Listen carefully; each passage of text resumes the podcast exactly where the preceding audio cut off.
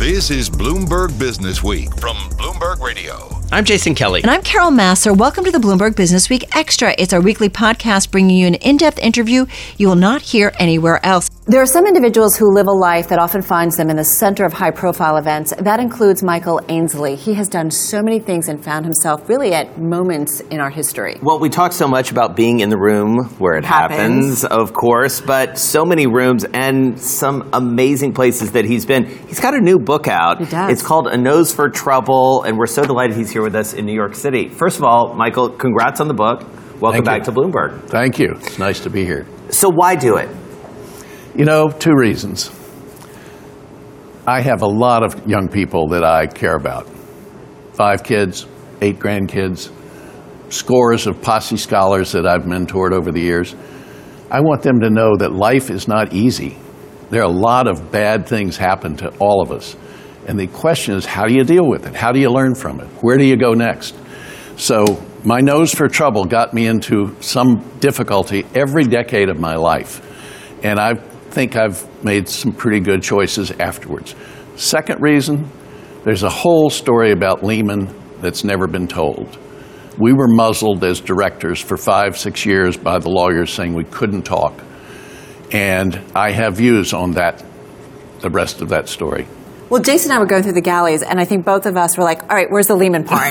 because I do think you were in the room where it happened when it came to the vote on whether or not Lehman should file for bankruptcy. Take us there. It was incredibly scary. Uh, it happened so fast. We thought the Fed would continue to lend to us. We thought there might be a merger. And yet, that weekend, it became clear the government was backing out. They were not going to do their job as a lender of, to financial institutions. And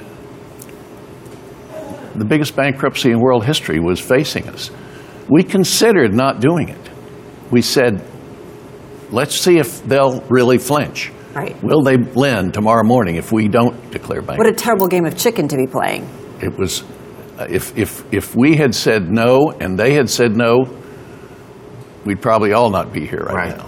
It would have been awful. And so, as you've had time to both think about it yourself, uh, obviously you put a lot of it down in the book, as you've had a chance to talk to, to other people, what were those sort of catalytic moments, both in, in your boardroom and, and in Washington, that ultimately led to the fate of Lehman? Well, Hank Paulson will not like my book, but he's got a tough skin. Uh, first of all, it was Bernanke's decision. The Federal Reserve is supposed to lend to financial institutions. They abdicated and turned it over to Paulson. Paulson made a political decision. It was not an economic decision. It was not based on Lehman's collateral. There was plenty of collateral there. I want to promote not only my book, but this book. This is by Lawrence Ball, the Dean of Economics at Johns Hopkins. Right. This is the ultimate book about the Lehman bankruptcy. It's 200 pages of data and very, very thoughtful uh, prose about what went on. And I really recommend that anyone that's serious about financial history take a look at Larry Ball's book. He's a very, very good scholar. In any event, um, we, were, we were left with no alternative. Uh, did you realize that in the last week of Lehman's existence, our, our clearing bank, JP Morgan Chase, demanded and got 8.6 billion of our cash collateral to shore themselves up against Lehman possible losses. Well, they had the right to do that. Apparently, the fine print of their loan agreement let them do that because we lost that lawsuit mm-hmm. four years later. However, it drained the liquidity out of Lehman. We were solvent until literally three or four days before the bankruptcy. So why why did it happen to Lehman? Why was why was Lehman the one firm Here's that was my- allowed to fall? Here's my explanation. We all know that AIG was much bigger than Lehman. If they had gone under, the world would have changed. AIG owed Goldman Sachs billions and billions of dollars for various commitments. In my belief, Paulson said, I can't get both done. I can't save Lehman and save AIG. And if I can only save one, I'll save AIG. And I think we were collateral damage. We had done nothing wrong. That's why nobody went to jail. The uh, examiner's suit, uh, the uh, bankruptcy examiner said there's no colorable crime here, no colorable uh, violation by either management or the board. But when the Fed closes its window, you can't function. Michael, one of the things you talk about in your book, both explicitly and implicitly, is that ultimately these are people making these decisions. These are people with relationships, long standing relationships, some good, some bad, and at the very least, complicated. What do you make of the role that some of those relationships played in the ultimate demise of Lehman? I think they were important. I think uh, Paulson liked and was close to uh, his successor at Goldman. He didn't like Dick Fuld. They had had very contentious relations over the years. Lehman had stolen some of Goldman's best people. John Walker had just come over to run asset management for Lehman. Uh, Fuld had turned down a request to put a, a lot of money into long-term capital management back in the late 90s. Uh, we were asked to put in 250 million. Dick finally, very late in the game, put in 100 million for, for Lehman. Paulson was furious. Paulson felt Fuld wasn't trying hard enough to find a, a takeover partner or a merger partner. So there were a lot of frictions there. Michael, was there any point in the stage leading up to September 15th when Lehman filed for bankruptcy? I know that date, it's my anniversary, so it's kind of in my brain forever and ever. Um, but I do wonder do you recall in those days leading up where there was the possibility that, that they could have been bought out, that there could have been a partnership or a combination that would have really changed the future of Lehman, that Lehman would still be around today? Maybe in some form, maybe not in name, but in some form. Well, I mean, it is still kind of around if you think about the assets and how they were distributed, but Right. in a different way. The, the closest we came to a, to a merger was with Barclays. Right. And that should have happened. Uh, the uh, Chancellor of the Exchequer in, Lon- in London said, we won't give you a waiver of a, of a shareholder vote. That killed the deal.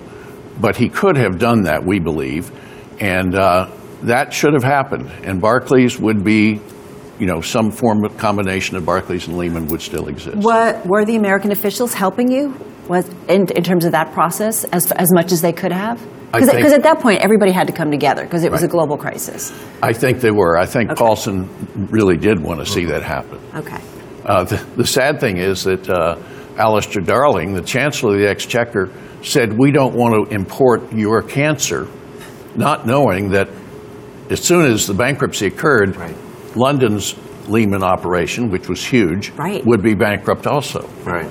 So they did get the cancer. Right. And, and you write about this in in the book, Michael, uh, sort of the, the aftermath, and, and obviously you've had some years to, to reflect on it as, we, as we've talked about.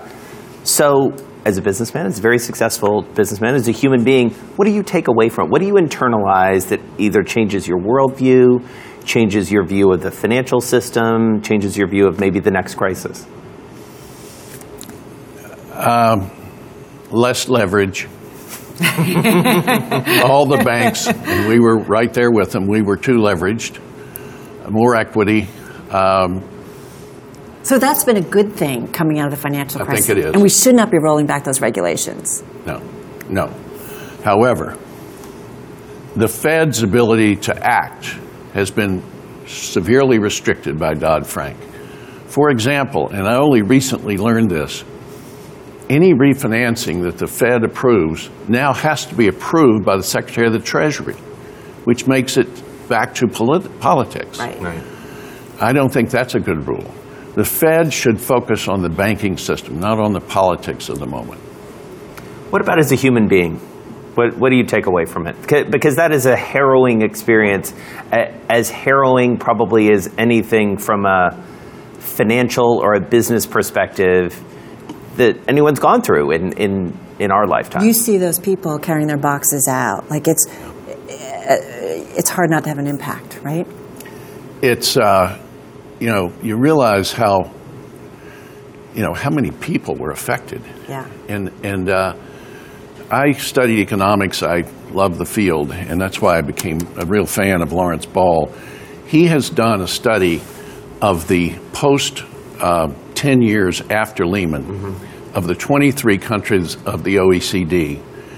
The growth rates in those countries are still dramatically suppressed because of the Lehman bankruptcy.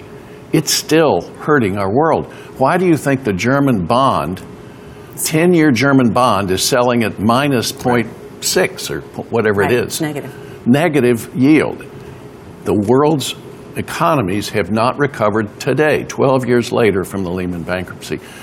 That's why I think it was a huge policy mistake. I think Paulson should have fought to save, at least for the moment, wipe out all the equity holders, mm-hmm. dilute don't give the shareholders anything or next to nothing, but don't let this, con- this company go into bankruptcy. All right. Well, we'd be remiss if we had you and didn't talk a little bit about Sotheby's. That was also uh, an interesting chapter, to say the least, uh, in your life. What's the most notable thing that, that you remember that, that you take away from that experience? Because you write extensively about it in the book. Sotheby's is a great, great institution. It's just been sold again recently to a Frenchman, Patrick Drahi, Now private, right? private, which it should be. It, it's not a business that should be in the public markets. Yeah. It's too seasonal and cyclical and uh, subject to short sellers telling stories and so on. Price fixing. That's, that's the story that is so painful. Yeah.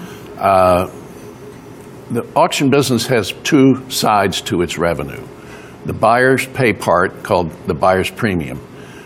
After the recession in the early 90s, I changed the buyer's premium to a sliding scale, and that has really, really sustained the business. After I left, my successor looked at the other side of the commission structure, what's called the selling commission, seller's commission.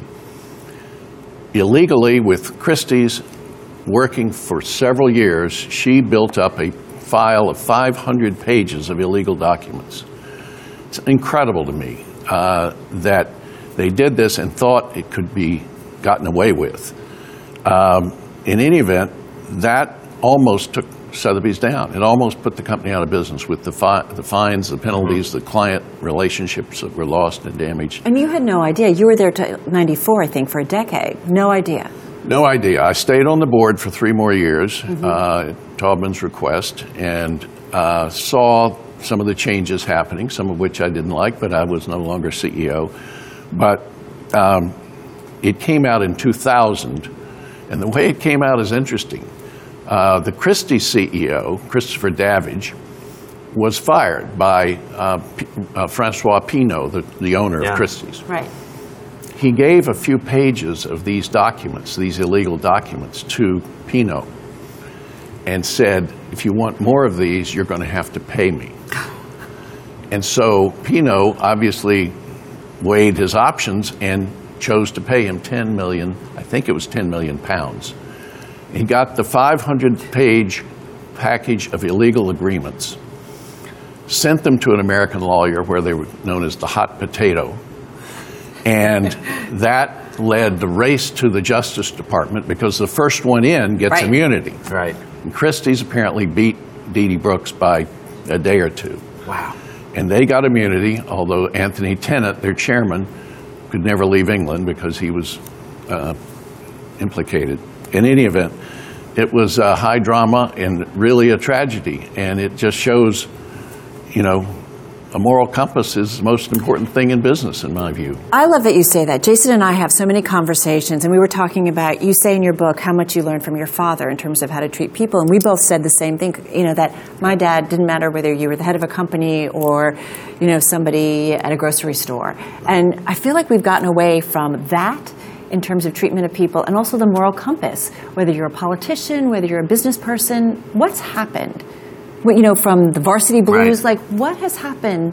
Am I just being an older person looking back to the sweeter days? What has happened? I, I wish I had a good answer. I wish I knew, and I wish I could help go back to the way we, we did things. And, I- and I think most people still do. I think Is there too much emphasis on money? Yes, yes. And I say that in my book. Uh, after I left Sotheby's, I looked at where I wanted to put my energies. I was in my 50s, I still had a lot of uh, energy left, and the money that was chasing art was really not about buying art. It was about the buyer of the art getting a high profile, Right, the wanting to be visible, wanting to be known. Overnight, you could become a world celebrity by paying, paying $100 million for a, a Picasso. You still can, and they do. Um, so I put my efforts into, into my Posse Foundation. I'd love to tell you about Posse. Yeah, tell us. Tell us about it. I was reading online about it. When you're helping other kids, right, get opportunities, education. 30 years ago, I'm still at Sotheby's. I met a woman named Debbie Bial. Debbie was a 24 year old, young, idealistic, great um, community uh, leader. And she was interviewing a bunch of kids who had dropped out of college but had the ability to do, to do the work. And one of them spoke up and he said, I would never have dropped out if I'd had my posse with me. She said, Posse, what's that mean? What's that? He said, My guys, my gals that back me up, my buddies. She, Debbie's an amazing woman. She's now won the MacArthur Genius Award. She's still CEO and president of Posse.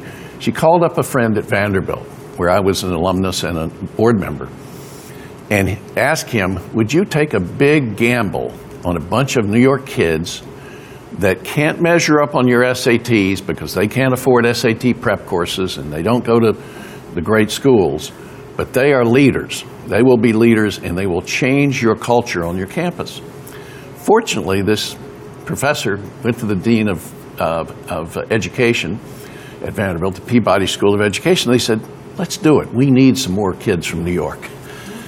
Suddenly, six kids, the first posse was six kids, arrives in Nashville. And they were Dominican and African American and, you know, whatever. And they hit the campus by storm. The star of that little group was a woman named Shirley Collado. Shirley, I, I almost get teary when I start talking about her. Shirley, Dominican cab driver's daughter, mother worked in a factory, uh, or a pharmacist actually. Um, they did not want her to go to Nashville, to Vanderbilt. Sure.